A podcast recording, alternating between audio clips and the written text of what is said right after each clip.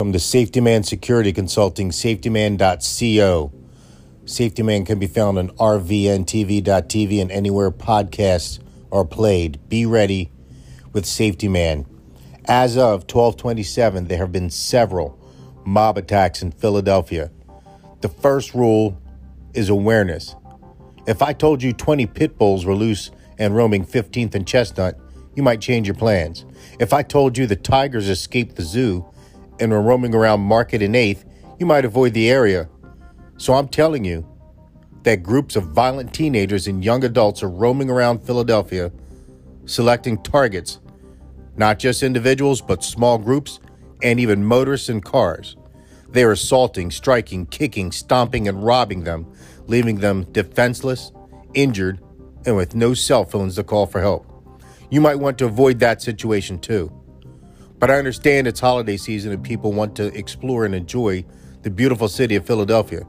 So here are a few tips on how to do this as safely as possible while still attempting to enjoy, enjoy this great city. Number one, of course, know the area. Don't be walking around lost, attached to your cell phone, trying to figure out which street you're on. Read the tension in the area, read the energy.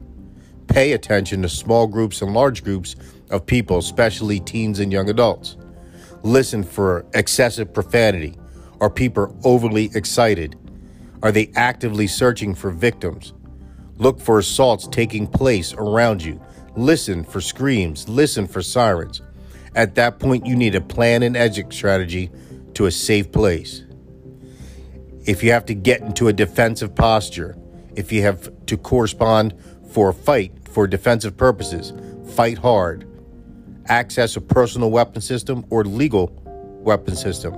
If that fails, find a place to bunker down, whether it be a vehicle or a business. If you bunker down in the business, encourage the business to call and text 911 with the exact location and what's going on, what the suspects look like, and what you look like, and how dangerous it is. Lock the front doors and put down any security gates. Look for police, law enforcement, or security personnel. Face to face, if you can, advise them of what you see, what you hear, and what you feel if the attack starts. Do your best to defend yourself and protect your family. Try to get your back to something solid or try to get away, get off the X. If you're going offensive, attack the eyes, the throat, the groin, the ability to stand, and the ability to breathe. Attack hard. This is potentially a life threatening situation. If you're in a vehicle, do not get out of your vehicle. Lock your doors and slowly but firmly exit the area. If people are blocking your vehicle, slowly, slowly, slowly exit the area in your vehicle. Do not open your doors if they start to assault your vehicle and try to get in. If you feel that your family or your life is in danger, exit the area and call 911. Explain to the operator that your life is in immediate danger. Strangers are attacking, assaulting, and entering your vehicle with your family, your children, your elderly parents, your wife, husband, or grandparents in the vehicle. Explain that. Videotape it if you can. Let's review. Read the area you're going.